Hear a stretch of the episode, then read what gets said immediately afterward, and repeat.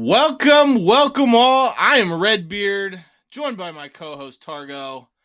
And in today's all-new episode of Brews and Banter FC, we're looking at some of the top football news from the past week, including Toni Kroos coming back to the German national team, Dani Alves facing a prison time, and is the Kylian Mbappe transfer saga finally over? Was it the right move? I don't know.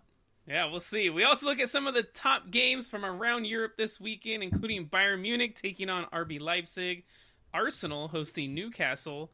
Oh, and there was a, a trophy one as Chelsea and Liverpool went head to head in the Carabao Cup final. All this and so much more on this brand new episode of Brews and Banter FC that starts right now.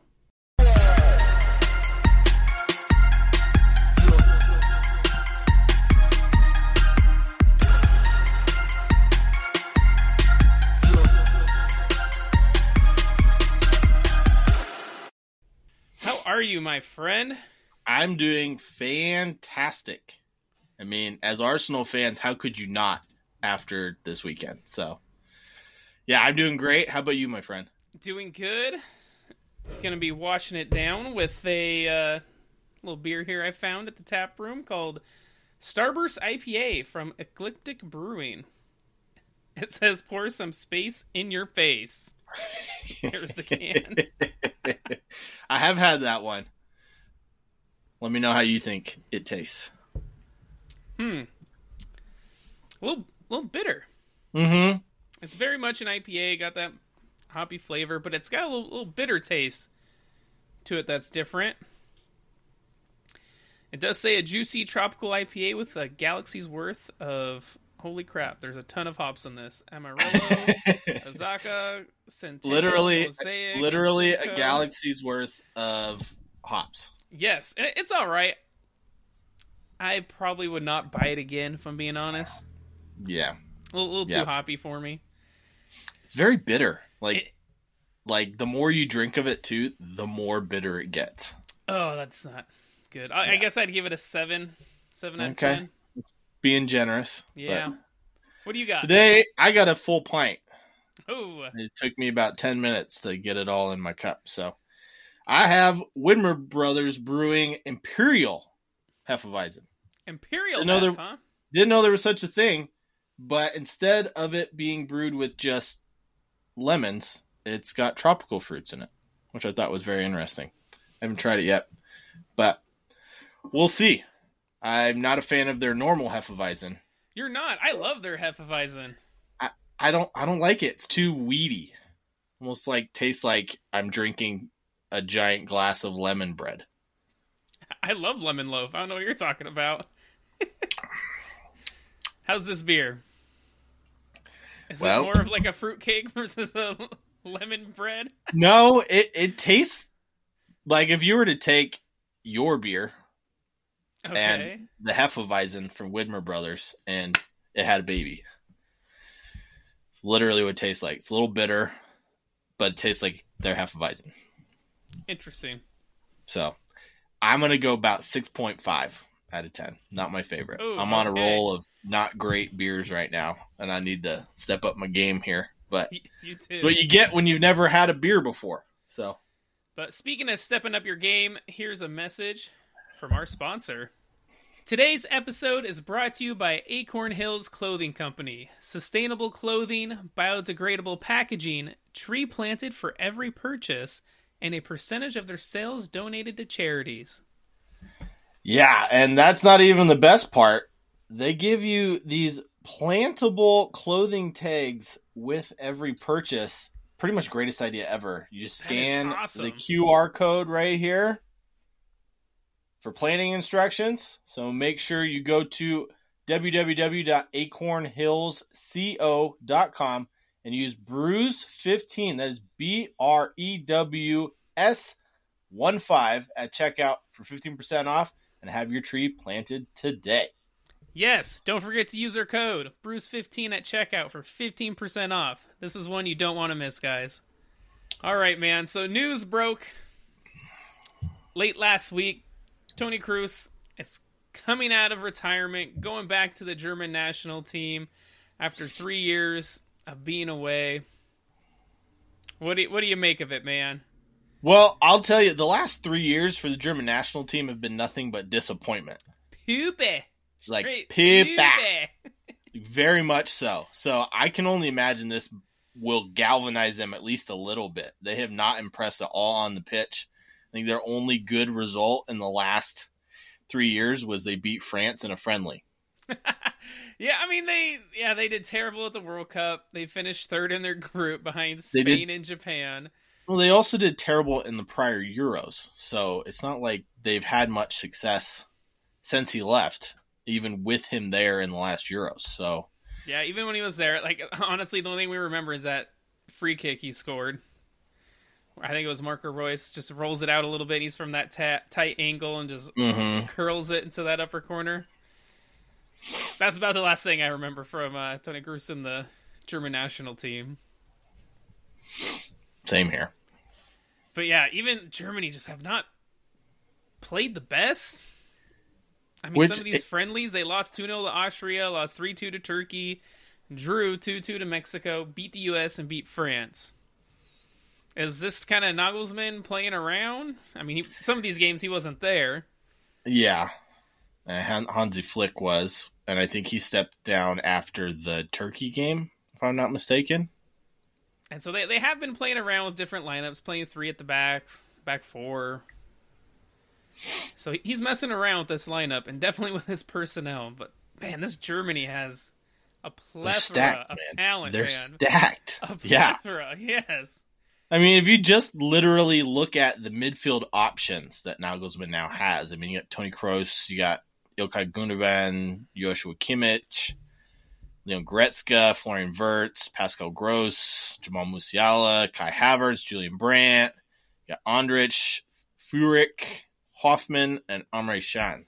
Like, that in itself is a lot. And then don't forget, you know, you got players like Serge Gnabry, Leroy Sané, Thomas Mueller, also there. So, I mean, that's like four midfielders, midfield's worth of midfielders. It, it is. And so, like, Nagelsmann, he has his work cut out for him, man, trying to figure out what the best lineup is with these players. Yeah, and I didn't their last game against France. Didn't Kai Havertz play like left back or something like that? Yeah, it was something like that. something crazy, and he still got a goal. I, I don't get it. And so with So- Nagelsmann's having this issue of picking a starting lineup for Germany, we're gonna throw our hats in the ring and give uh, who we would start if we were uh, the German national team coach. Who this starting lineup would be? So, Yeah. So give me yours first, man. Who do you got in goal? Okay, so I'm gonna go through everything because there's a, a whole system to this Okay. German national team. 'Cause I I did a long look at it. It was There's hard. some interesting formations you could go with. tons of formations. You could tons go of with, with the players formations, tons have. of possibilities. I mean, you got strikers that are in form right now, and I didn't start any of them. So I know. Yeah. in goal, I did Marc-André ter Stegen. Uh, I don't like it. Manuel Neuer's been unconvincing. I'm sorry. Dude, are you kidding me? He comes up with amazing. He is keeping Bayern does. Munich he in does, some of these games. and he keeps ter Stegen keeps Barcelona in some games as well. So He's been hurt quite a bit this season, I would say. I know. I know, and you know, honestly, again, flip a coin for whoever's healthy. You could start them. They're both They're- world class goalies. They are. They are both It, class. it's not going to really if matter one's out, yeah, it doesn't really matter too much. All right. And then my defense, I went with. I love the inverted fullback system so much. Okay. I essentially did three center backs.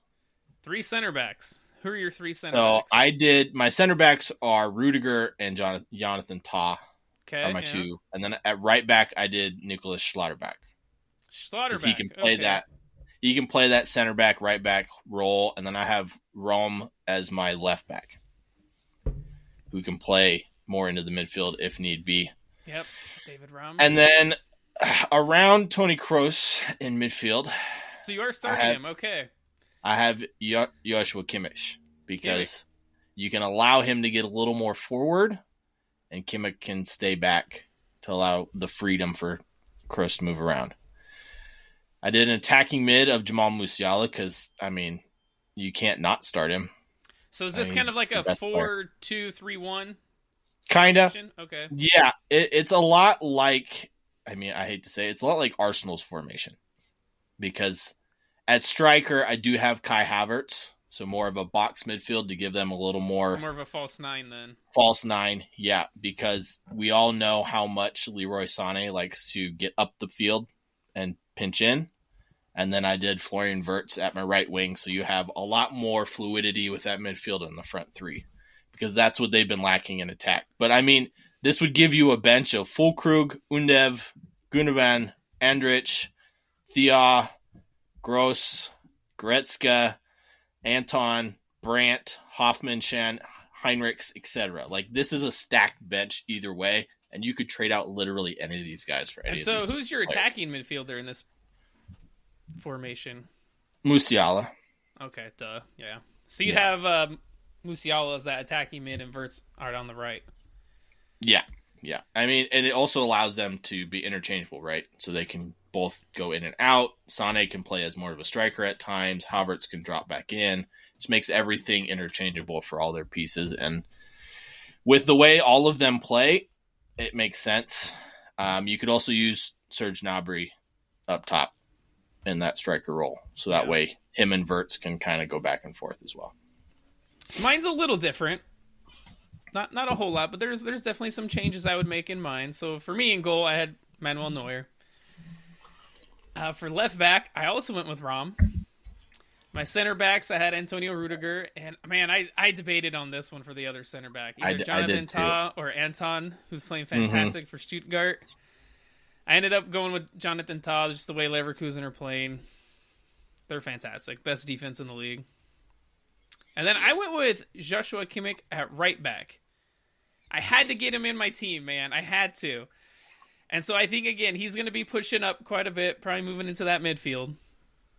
But that that's how that's where I would deploy Kimmich at because in my midfield, I went with Toni Kroos and Robert Andrich Yeah, from Bayer So Leverkusen. a, a lot of the same system, right? Where you know you get more of a Kimmich coming into that inverted fullback role. And I wanted a destroyer in that midfield because with Gundogan, Kroos, Kimmich, I don't see them really as you know hard nosed midfielders that will make that tough tackle.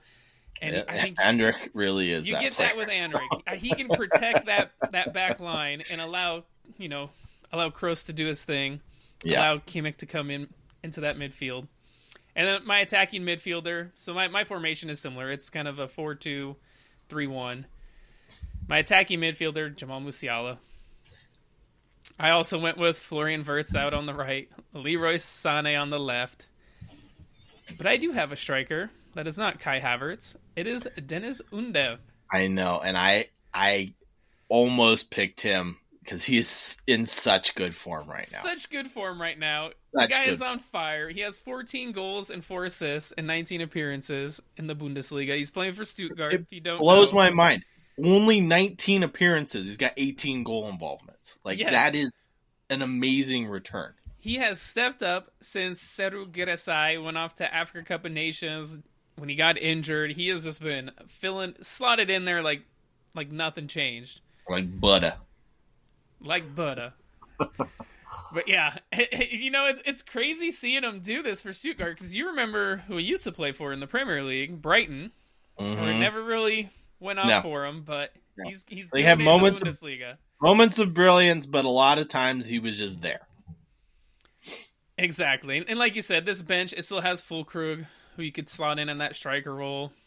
Um, Pascal Gross, I also I really I know. I had a hard to time this team. him off. He's in such good form as well. He is. Season of his life.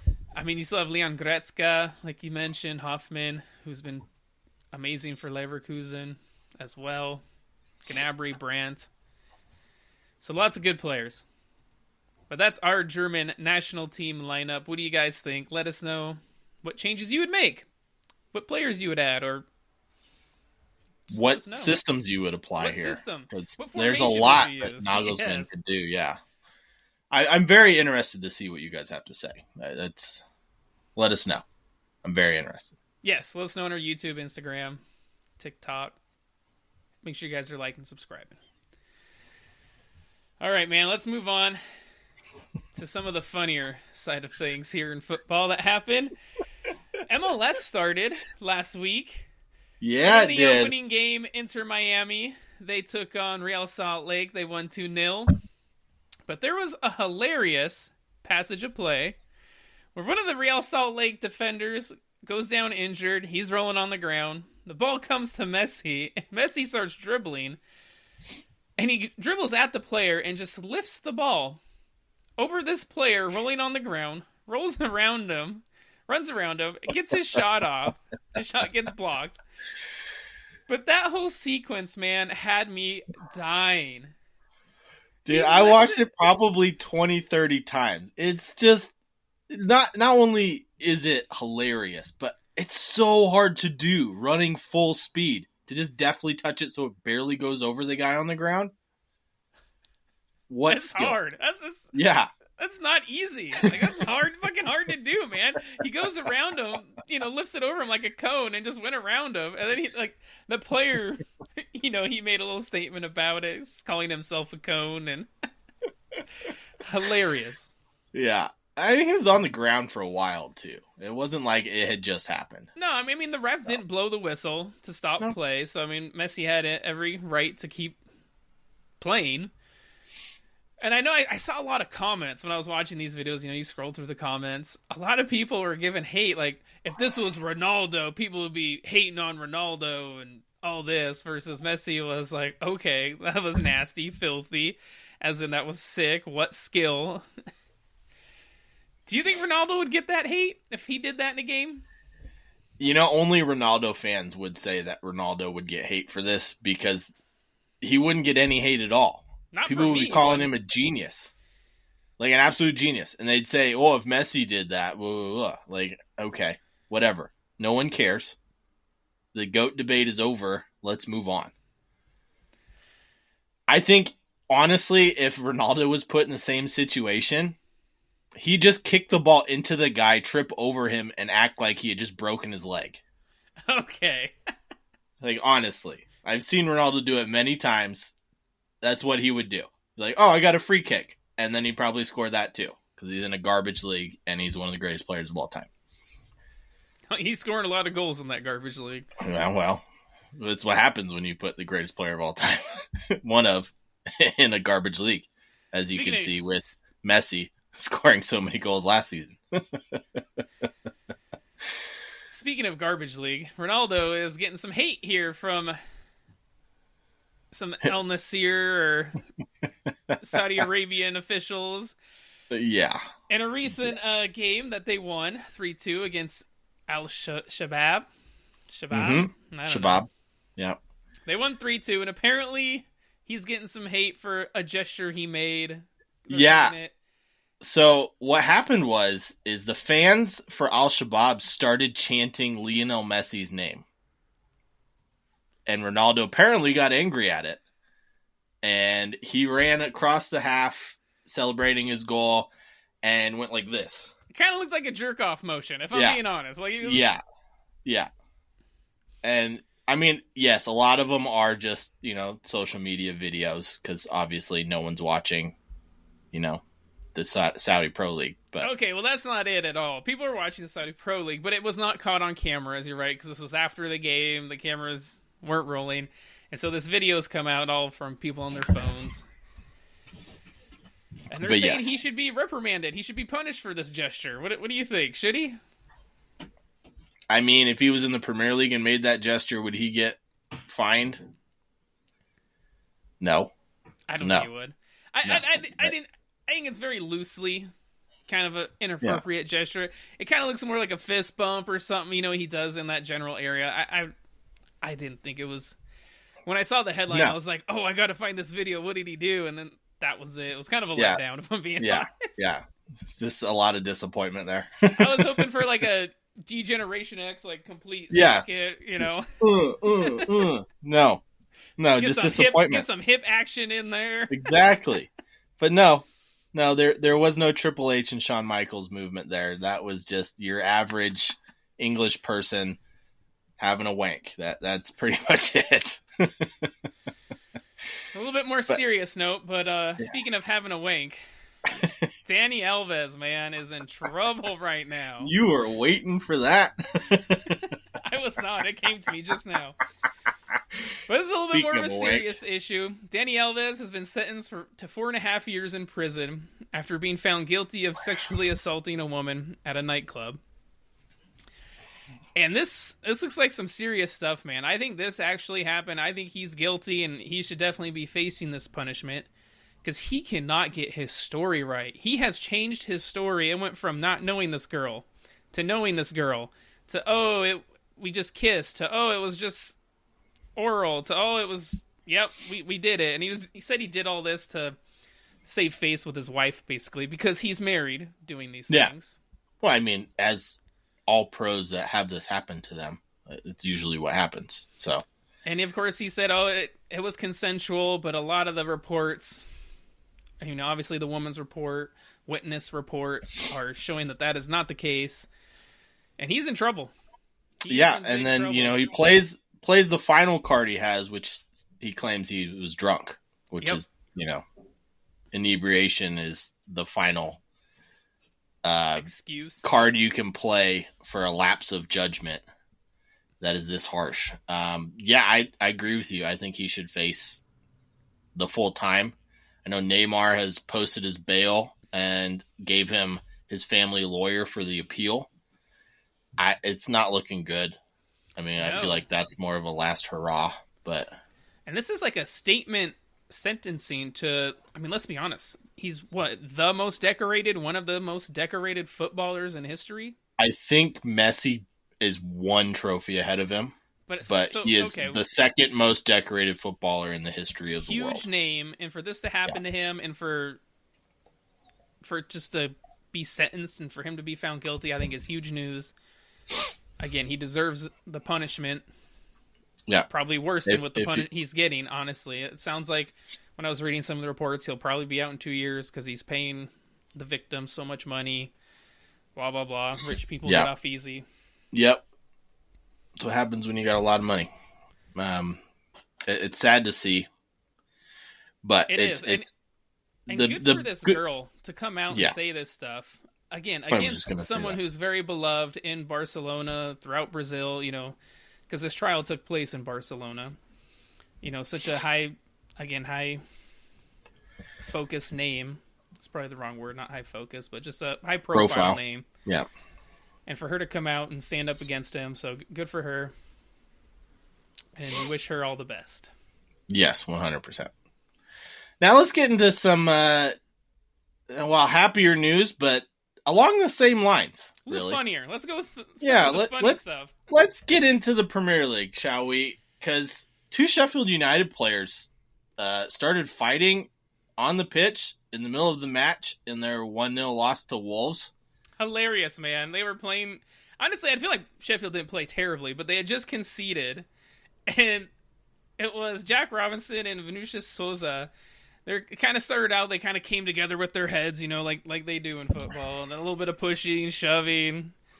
One of their teammates had to come pull them apart. Not quite as bad as the Newcastle incident. No punches were thrown. Yeah. But I, I think the funniest part of this whole thing is the ref considered sending them both off Yeah, for for violent conduct, which makes matters worse because they would have gone from just conceding a goal to going down to nine men. Honestly, this team, dude, they need like a, a PowerPoint presentation on Right? composure after not only some of the misses in this game, the fights, and let's not forget Mason Holgate's terrible red card last week with that And tackle. yeah, to quote somebody I know, uh, is garbage. Garbage. garbage. Yeah, I mean, it pretty much just sums up Sheffield United as a team right now. Pretty much. Like- bottom of the table. bottom of the league, conceding goals left and right.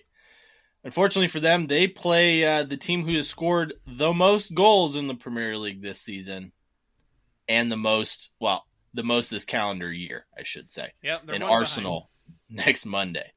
So it's not going to get any better. Speaking of not getting any better, I was going to segue to that because Arsenal have scored more as half as many goals in the month of or the month of February. The amount of goals they've scored is half as much as Man United has scored all season.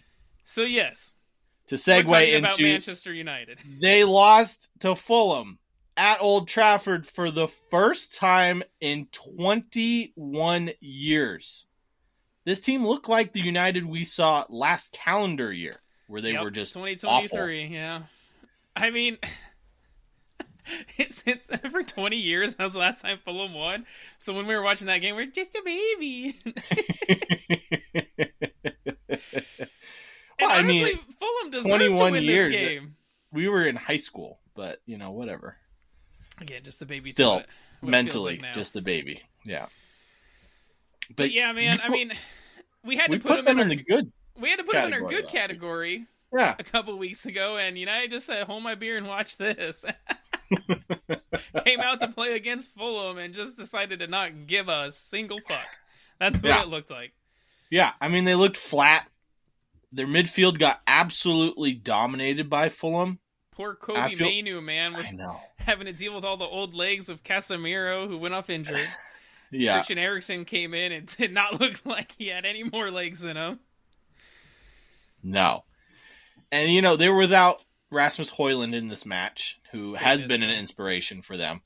He's out two to three weeks with an injury, but like, is he at this point more of an inspiration to them than their captain is in Bruno Yeah. Fernandes? Oh yeah, I mean Bruno looked like he didn't give a damn. Rashford didn't look like he gave a damn. Did you did you see Bruno's antics in the second half when he he took a shot from just outside the 18, his follow through hit a Fulham player. He goes straight to the ground and rolls around, gets up and then starts yelling at the referee for not calling a foul. So I did see Who this. does that? So I, Who I does did. that? So this is kind of going around the social media circuit where yeah, he he's running down. It's right outside Fulham's 18 yard box, and he kind of goes down injured, air quote injured. But United kept the ball. Like Dalot has the ball on the right inside the 18 yard box, and Bruno cannot be bothered. He's still just rolling. Oh, I'm, I'm hurt. And then like he kind of gets up and looks like, oh, we still have the ball, and then he pops right back up and is like asking for the ball again. Yeah. Which I mean, yeah, it's again they can't be bothered. There was also a clip um, when they played Luton, Manchester United, where Ross Barkley basically just jogs past Marcus Rashford.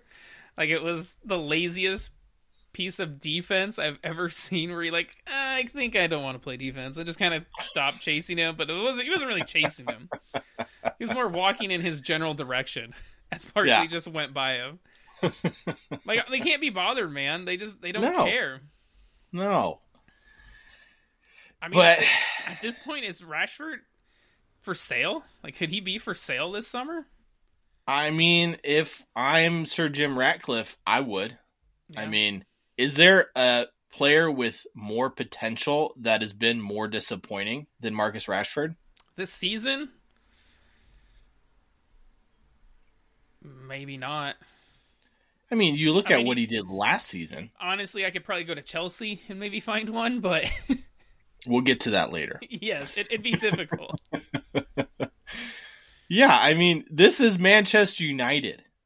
You would think players would want to fight for the badge. Like, this is one of the greatest clubs in the history of the earth. And you got players who literally won't defend someone who's walking past them. yeah, I think things will start to change here, like you said, with Sir Jim Ratcliffe. He's appointing new people, new CEO, new director of football. I think Ten Hag's days are coming to an end. I would be very surprised if he's there next season. I mean, speaking of Ten Hag, I mean, you, we've heard him say a lot of things this season. A oh, lot Oh, of yes. things. So yes, I I have to quote him after after the game. This Eric Ten Haggard, as I'm going to call him, was quoted after one defeat. You have to see the bigger picture, and the bigger bigger picture looks very good. Ten Hag said that after the game when asked if things were going in the right direction under his management. Well, I mean, if you consider that Sir Jim Ratcliffe got appointed and he is starting to appoint world class staff in important positions, yes. Play on the field, though. Play on the field, not at all. I mean, this guy should be all. The manager of the International Space Station with these out there freaking comments, man. I picked the right beer, this Starburst. Cause it's just an outer space theme, man. He just what what kind of comment is that? That makes zero sense. Yeah, I don't I don't get it. it He- he he hasn't made sense all season though. I mean, he's been saying about getting the right players in all season, right? Well, he got some of his players that he wanted in, and yet Antony is still on the bench. He starts a 19 year old in Omari Forson He for his first yes. appearance instead. He sends Pellistri out on loan and then subs on Amad Diallo instead of Antony as well. I think Antony came on for what the last minute. Yeah, and he he literally like I saw him running around, but I don't think he touched the ball. So yeah, it getting back, I guess, to that game. I know there was a, a situation in there where uh, Harry Maguire had a stamp on a player. Could been red. They he ref gave him a yellow. Was it was it a correct call for you? it looked more accidental than anything. So I mean, I've seen reds given for that as well. So Upamecano in the Champions yeah, uh huh. And Upa I'm gonna go with I Upa Maguire. Well, As yeah, they're similar, right? But I mean, if we're going with Upa Maguire, then yeah, he should have been sent off. But no, uh, I'm gonna go. I'm gonna agree with the ref in this case. correct call for I- you? Yeah, Yeah, he was close enough to the situation. I agree. I do. But with this loss, and uh, you know the teams around United picking up a victory or at least some sort of points, are United effectively out of the top four race with this loss? Top four potentially. We'll see. they're eight I mean, points behind Villa right now. with the Champions League, England could get a fifth Champions League spot, so that that, makes it a little bit more accessible. But that we'll find that out all later, because Italy could also get Serie A could get a fifth Champions League spot. Mhm. So I, I they're, they're they better hope there's a fifth Champions League spot because you're right. I don't see them getting fourth, especially after Villa won this p- past weekend. Yeah, and yeah. Tottenham has a game in hand, although it is against Chelsea. So we'll see how that pans out later. That could put them six points ahead of United.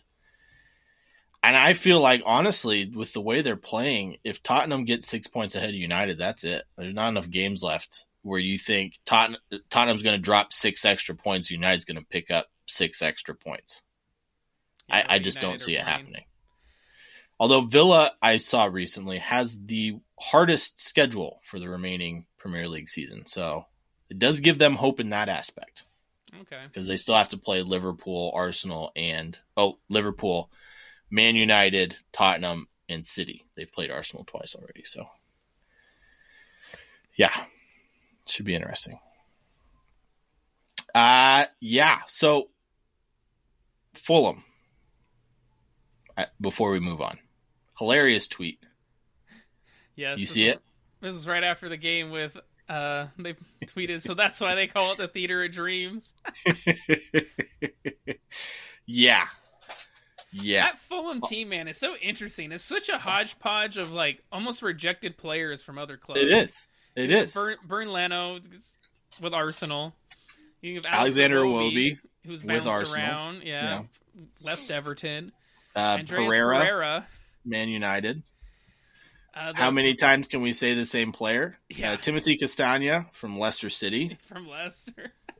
So I keep going. Raul Jimenez, Wolves. Willian, yeah. Yeah, William. So yeah, it's just a weird ho- hodgepodge of players that Yeah. I you know I want to say that you know Arsene Wenger, the the mastermind behind all this, has done it again, selling Alex Iwobi to Fulham, but I think it was actually Unai he sold Emery. him to. Well, that and they, he, he went to Everton first, there, bud. Yeah, I know. Still, I wanted to say it. Okay, moving on. Everton has won their appeal against their 10 point deduction. Now it's only six, bringing them up to 15th after their draw versus Brighton, which is massive for them as Nottingham Forest are still waiting their fate. And Nottingham Forest is also in 17th, four points above the drop. Yes, my poor Luton. They're in the relegation. They do have a game in hand, but they'll they'll need to make up make up some points here to catch Forest.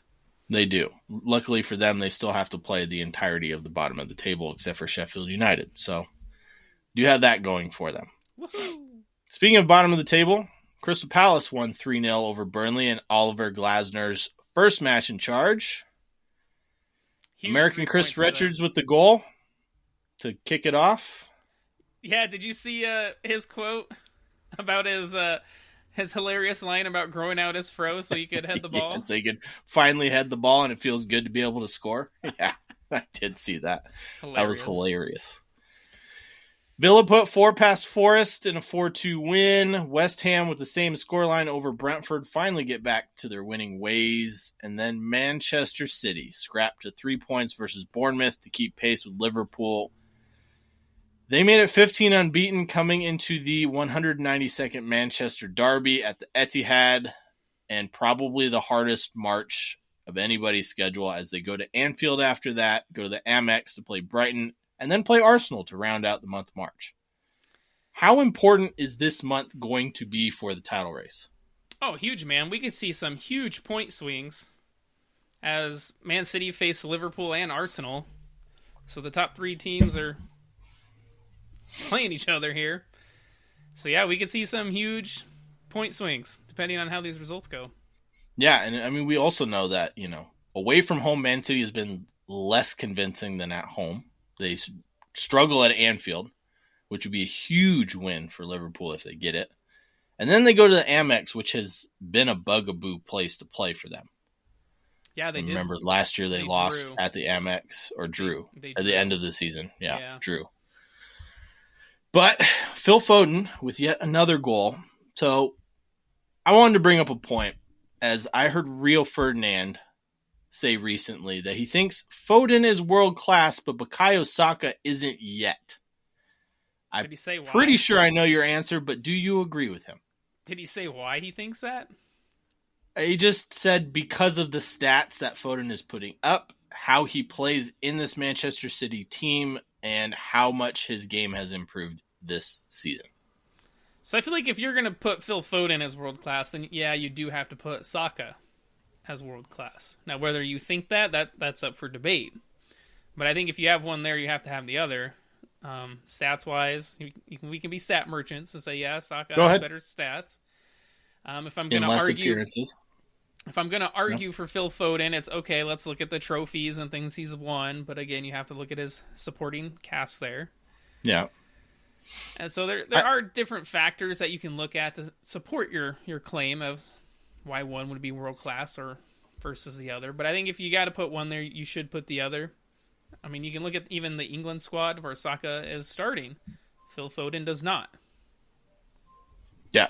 So I mean, I- I feel like little, little that is- for, for. I think that right there says a lot. Although they play two completely different positions. But they do. The fact that Saka starts for England and Foden does not, I think is indicative of this entire scenario. But I mean, just looking at the eye test, right? You got this Manchester City team, which is loaded with world class talent, and Foden is still standing out amongst all of these world class players. And you got Saka, who has players that could be in certain circles considered world class, but probably not, except for Martin Odegaard, probably. Declan Rice, maybe. And the rest of them, you might think not quite world class. Versus like a Kevin De Bruyne, Erling Haaland, Rodri, Bernardo Bernardo Silva. yeah.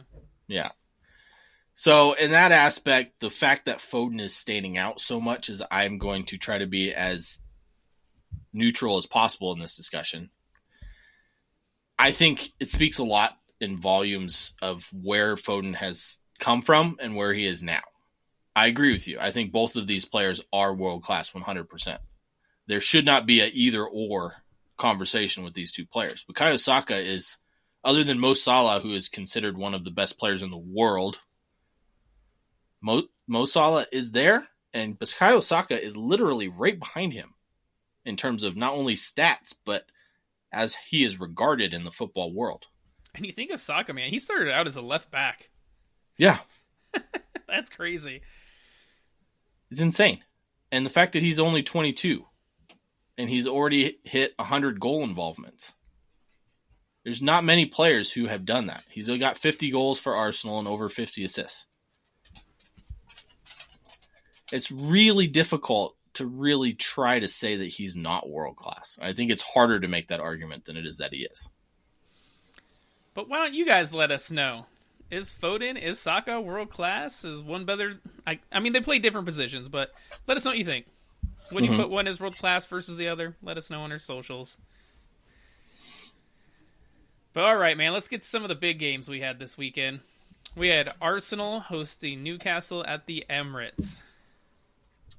Karma is my boyfriend. Okay. Cue the Taylor Swift music, please. They just dismantled Newcastle. They beat them 4 1. Probably one of the most convincing displays I've seen Arsenal play, especially in that first half. They kept Newcastle to zero. Zero shots in that first half. Goose And egg. that's not just shots on goal, that's shots shots period. total. Yeah, shots Yeah. total. And I will say for a solid, I don't know, probably like 30 minutes of this first half, Newcastle, I don't even think they got out of their own half. They struggled horribly with that. It was just long balls up the top, hoping for Isak to latch onto something, but they couldn't put two, three passes together at all. Yeah, it, Mm-mm. it was just all Arsenal. They were, they were dominant. Yeah, I mean, without, you know, the VAR disgrace of the first match, whatever. I mean, if that hadn't happened, I mean, Arsenal could be level on points with Liverpool, but whatever. Who cares? That's in the past. I do have a question for you, though. Okay. is the we saw them lose Arsenal lose to Porto midweek with the lineup that they had scored what 5-0 against Burnley 4-0 against West Ham they switched it up to the same lineup they played against Liverpool is this their best starting lineup I think so, and I think this is the correct lineup for these Champions League games. In Champions League, you're going to face, you know, it's a different competition in the Premier League. Mhm.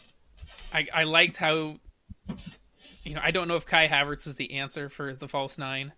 Yes, he got his goal and he's playing well, but he also misses chances. He missed one very early in the second half or should have been an easy finish, and he did not score it. yeah So I don't know if that's the answer, but I do like Declan and Jorginho and Odegaard in that midfield because it allows Declan to start that press sooner. Yeah Um, you know, as far as going back to Havertz, what I did like is yes, he offers a physical presence. He looks like he's trying more, you know, attacking defensively. The guy's a giant. I mean, he's like six four, something like that. So it offers an aerial threat. I mean if he can put a header on target that is If he could, yeah. Yeah. Again, going back to his finishing. Yeah, it really is. But what he gives up in finishing, he adds in midfield presence, right? That box will. Midfield really, like you said, allows them to press a lot better, and Declan Rice gets up the field more to be able to do that. But I, I think a lot of it has to do also with just the sheer passing range of Jorginho. Some of the balls he's playing over the top, Oh. it almost looks like he's just scooping it. That beautiful one for this the second goal. Martinelli, yeah, and that was also a difference. Martinelli, you notice he was not hugging that sideline. He Touchline. coming inside. hmm Which allows again for more of an interchangeable front four with Odegaard as well. I, think that's what hurt them in that Porto game. And I, I agree with one you. hundred percent because they were unable to break down that Porto defense, and Porto just looked like they're going to break on the you know their left side, Arsenal's right as Ben White was pushing in. But I, I mean, Trossard and Jesus are both great options up front, but they don't seem to fit into that same system as well. I mean, Trossard we've seen has done it a couple of times. Jesus not so much. I mean, with the effectiveness of this, do you go back to either one of them for the rest of the season? Oh no, not at all. I think it depends on who you're playing. This is going to be match dependent whether you want Mhm. Jesus or Havertz or Trossard up up front. If you want to play a false nine, I think it depends on who you're playing. And then, you know, matching up with how physical Newcastle is, they made Newcastle look like, you know, just your average team. Yeah, I mean, that's what Newcastle were known for last season was just beating up teams. does it surprise you how different this Arsenal side side is physically versus teams of years past? Oh, it's a huge difference, man. I mean, when was the last time you thought of an Arsenal team as physical? You'd have to go back to early Arsene Wenger days. Yeah, um, probably early days of the Premier League. Yeah. Um, uh, I mean, they they got some big boys. That defense, they're all center backs. And Ben yeah. White, Saliba, Gabriel, Kiwior, Declan Rice ain't no slouch. I nope. mentioned Kai Have, Havertz. He's six yeah. four. He's a giant man. yeah, and I, I again, I agree. It's been a very, very long time since we've seen an Arsenal side this physical. But I mean, just adding to that is how much better they have been at set pieces. I mean, they've scored an amazing 19 goals so far this season, not including penalties off set pieces. That's the most in the Premier League. Yeah. Why are they so much better? Well, I think a physical presence helps when you got that presence in the box, and then set piece, set piece coach man working on it on the off season. I know that was a, a big reference there for Mikel Arteta to get to get a set piece set piece coach in, and because set pieces are important. I mean, they we've are. Seen, we've seen teams win the Euros, World Cups off of set pieces. I mean, this is how you can you can win some big games just off of one yeah. set piece. And speaking of that, we'll get to that a little bit later about the Carabao Cup final. But with Arsenal looking this convincing, City just scraping through for some of their victories, we've seen Liverpool absolutely dominate games as well. I mean, which team would you give the advantage to in this title race? I mean, like, who's the best, most impressive, most dominant? They all look really good. They Liverpool do. obviously are top of the league, but I mean, two points separate all three teams in the closest title race I can possibly remember. Who has the advantage? I don't know, man. I mean, here's what I guess what I'll say. So they all look really good. I, we're just kind of waiting for one to, to break, to slip up. You know, March seems like it's going to be a pretty important month with all the those top three teams playing one another, or at least most of them playing one another. I mean, you think of Liverpool. Honestly, they look the most threatening. They're in first but they got some injuries piling up. Yeah. Diogo, Diogo Jota, Darwin Nunez, Mo Salah, Dominic Szoboszlai, Trent Alexander-Arnold, Alisson, Alisson, Curtis Jones, Ryan Gravenberch went down injured in the Carabao Cup. So they got There's some big names. That's a lot of, and so if all those players stay injured and they can't get a lot of them back, yeah, I don't think they win this title. They need those players. Mm-hmm. And then moving on, you know, to Man City. It's Man City, man. They're they're probably the best team with the best players. But defensively, the way they play, they leave themselves open because they push a lot of players up. John Stones comes out of that defense pushing up, and they've they've been shown to com- concede goals. Yeah, and you know they're they're scraping by with these wins. They got that one 0 against Bournemouth, so they're not winning super convincingly. I mean, Bournemouth had chances. The game before that was a one 0 over Brentford. Game before that Brentford was a one-one yeah. against mm-hmm. Chelsea, and so it'll make for an interesting Manchester derby coming up here. And then you got Arsenal. So right now they're probably playing the best football. I mean, let's be honest. That first half against Newcastle was that is how the modern game should be played. I mean, when you think about it, the pressing, the winning the ball back, the the movement, just sheerly suffocating a team, and then yes. it affects the rest of the game because those players get tired as you keep that that intensity. More mistakes happen, as in they scored four goals. But at the same time, they're also the furthest behind on points. They're in third, and we'll see how this team can can do under pressure. There's probably less pressure on them now that there's other teams in the race. They're not in first; they're chasing. But we've seen this Arsenal team crumble with injuries, especially. So again, if some other players down that spine get injured, they could slip away. Yeah.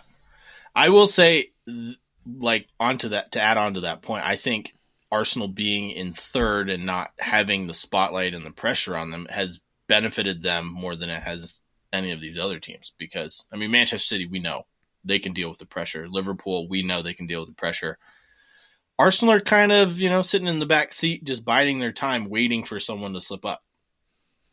I also think with this being Klopp's last season, there's a little extra Motivation there. Yeah. Extra fight. And with it being Klopp's last season, let's get into the Carabao Cup final, shall we? Let's do it. As we got Chelsea playing Liverpool, and you know, in regular time, this didn't surprise anyone. It ended nil nil. It did. But then Liverpool got an extra time header from a set piece, weird, like we just mentioned, from Virgil van Dijk for the win.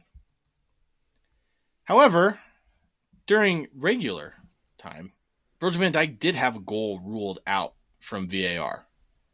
Endo was offsides, kind of stopped Levi Colwill from marking Van Dijk. Was it the correct call for you? Uh, letter of the law, yeah. Stopped him from marking his man. He made an impact on the play. He was offside. Yeah, I I've seen a lot of comments and a lot of analysis after this match where the, some people don't understand why this was called offsides. Read the rules, I guess. Uh, Chelsea didn't play terribly in this match, and I'll be honest, they kind of looked like they were going to win it during normal time. So I'll be honest with you, man. I didn't start this game. I forgot all about it. Yeah, I really did. I started it in the 70th minute. The last 10 minutes of that game, I thought Chelsea were going to score. They had so many chances. Conor Gallagher should have put a couple away, and they couldn't score, man. I mean, it's the story of Chelsea. They they can't score. It helps Liverpool's goalkeeper, their their backup. I'm not even trying to pronounce Kelleher. his first name. Yeah, Kelleher. Try to pronounce his I'm first not either. name. okay. yeah, me neither. The guy came out with some fast, fantastic Oh. saves. yeah, that one right at the end. I, maybe that was. I think that was Chelsea's goalie. Petrovic had a good one at the end too. Yeah, yeah, the the double save from point blank range. Yeah, That was with his foot. yeah, that was amazing. But yeah, Kelleher had some fantastic saves in this one, and I think honestly, like you said, I think that was the only reason that they were in this match. Yeah, I mean, this was all also about Klopp's kids and coming into extra time because Chelsea just fell away in extra time. Yeah. I don't know what happened. They just like hit a wall or something. Couldn't do nothing. I'll tell you what happened. Pochettino happened. His substitutions, none of them were positive, and none Ooh, of them they were all worked. terrible. But in Mudryk Nkunku as a striker, we know everybody and their mother knows that doesn't work because he's not a natural striker. Puts in Trevoh Chalobah for was, uh, um, Chilwell. yeah, and then you see him in extra time. Right before it starts, he's talking to Chalobah. You would think from a coach where you want to attack the game, it's a final, you want to win it. You would be talking to your attacking players, not your defenders. I think they they wanted PKs, man. That's That- what it looked like I mean, playing for. If I'm It honest did look like that, but when has that ever worked? sometimes it works. It, it never does. I will say I though, did this game feel more than a Carabao Cup final? Like it almost had FA Cup final vibes with the It crowd, did. the atmosphere. It did. It was What- fantastic. What this means for both teams? Like I mean, Klopp's final, you know, final games. This was fantastic for him. It, Chelsea, the way they're playing, this was Yeah. would have been huge for them to win a trophy. It would have. It would have. Uh, I mean, it makes it six finals in a row that Chelsea have lost. Most they set a record, yeah. Yeah. Set by, it was held by Middlesbrough, who will gladly hand it off to you, Chelsea. Pochettino said that this Chelsea team was tired, but Liverpool put in teenagers, which Why is, is half of Chelsea- Chelsea's Why squad. is Chelsea tired? They're not playing in Europe. No, they play one game a week, and Liverpool's teenagers took them to school. I, I don't get it. Is this a is this a Pochettino problem, a player problem, or is this literally like again we've said it in many episodes prior? Is this you can take the man out of Spurs, but you can't take the Spurs out of the man? yeah, I, think it's I think it's a Poch problem, man. If I'm going to be honest with you, his I did not like his comments he said after the game. You know, oh, them going for the penalties, they're tired. Again, I do not like those excuses. Those excuses seep into the players. Versus Klopp, who sent out a bunch of youngsters, teenagers who had to get to Yeah. bed early for school the next day. I mean, come on.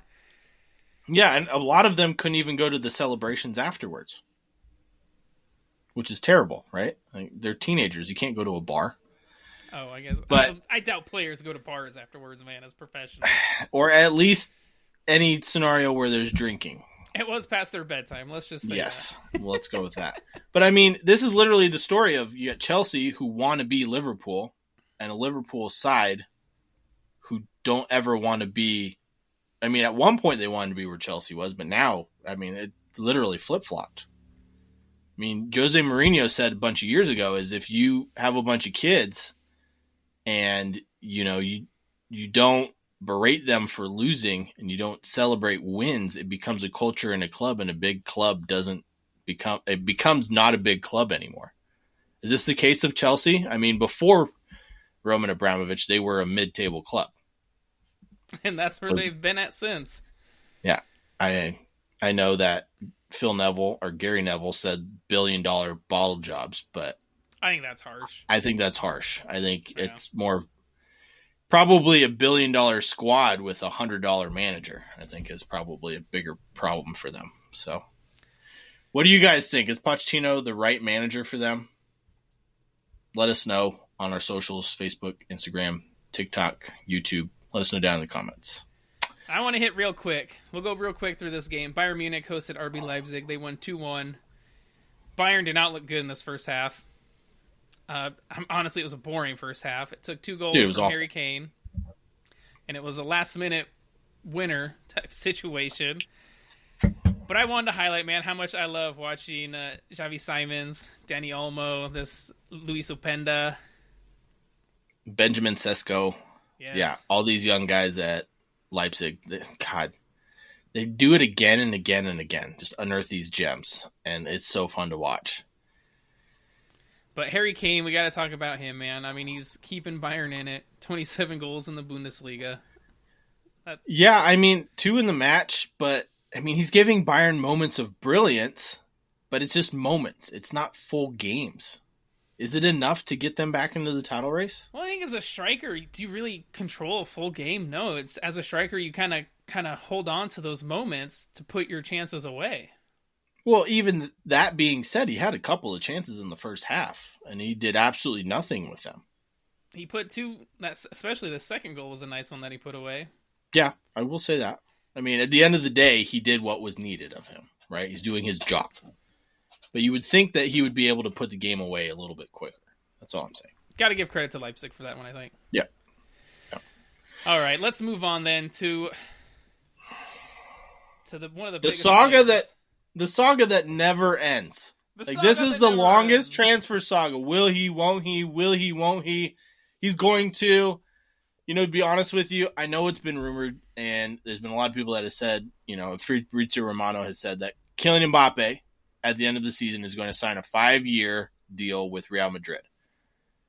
I don't I won't believe a single sentence of that until I see him with the jersey on because this has been said before and he did a 360 and stayed with PSG. What number is he taking?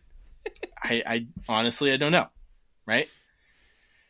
But let, let's get into this and the potential that it could be. So, Kylian Mbappe, five year contract, 225 million euro contract. 150 million euro signing bonus to be spread over the length of his 5-year contract. That's 375 million total. What? Yeah.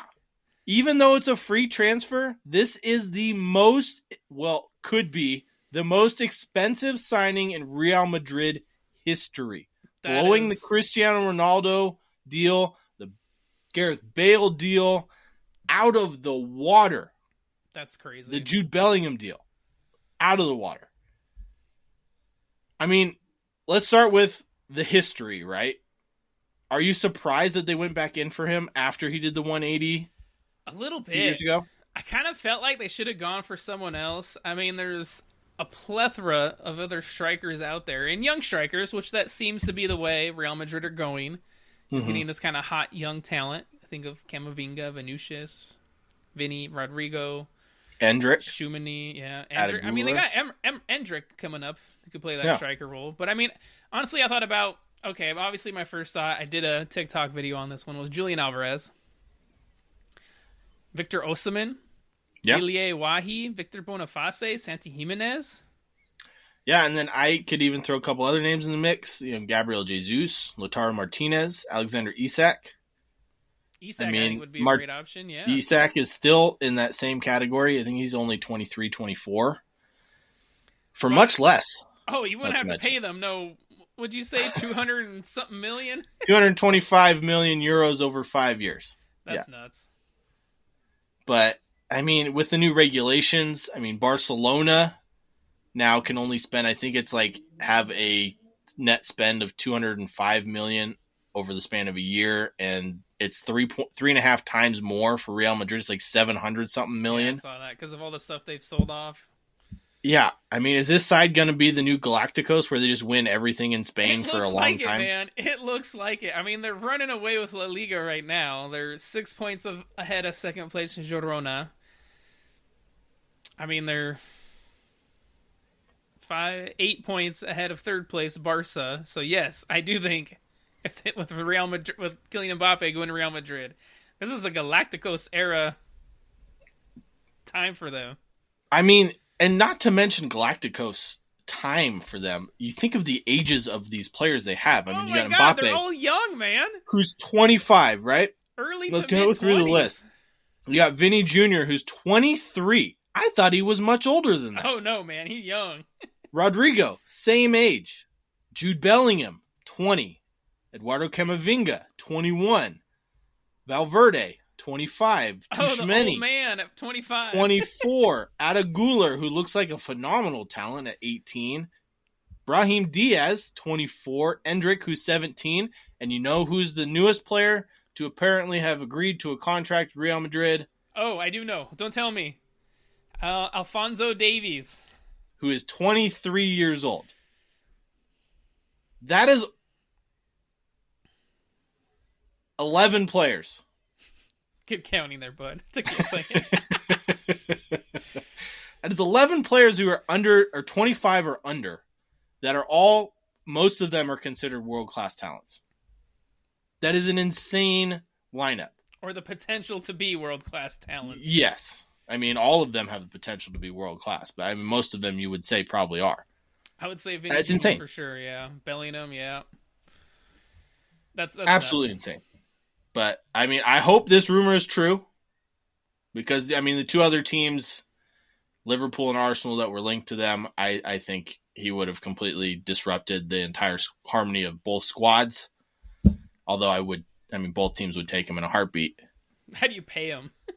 Yeah, exactly. And neither one wanted to break their wage structure, so I guess that's why. But if this is true, thank God this transfer saga is finally over, as is this episode. That's right. That brings us to the end of this episode.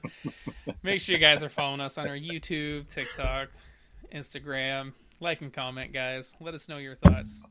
Should Kylian Mbappe have gone to Real Madrid, or should Real Madrid have gotten gone after someone else? Let us know. Three, four other players. But on that note, thank you so much for tuning in. We love you guys as always. Cheers.